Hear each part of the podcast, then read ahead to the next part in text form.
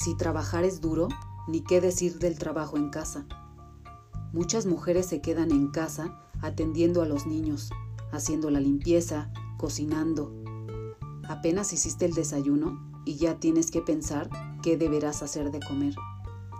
Mientras haces la comida, estás atenta a que estén poniendo atención tus niños en la escuela, en esta nueva normalidad.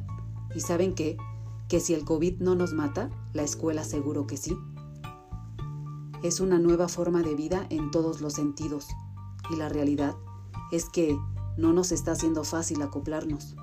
Necesitamos todos los días buscar motivaciones. No te olvides de ti. Es algo que te repiten constantemente. Pero, ¿cómo le hago para no olvidarme de mí?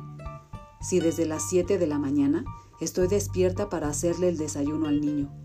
Y no falta que el internet falle y no entre a tiempo a su clase. Más estrés en mi vida. Si el lunes era un día complicado, está siendo más complicado aún. Lo único que tengo para decirte es que hay cosas que no quieres hacer, pero te obligas a hacerlas porque tus hijos absorben todo de ti y tú quieres que ellos tengan lo mejor, así que tienes que ser la mejor. Y deberás ser más paciente. Si no sabes algo de la escuela, investiga.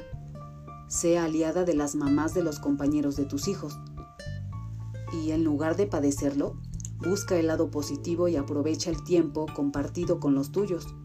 De todas las situaciones hay algo bueno que aprender al final, recuerda que tú decidiste ser mamá.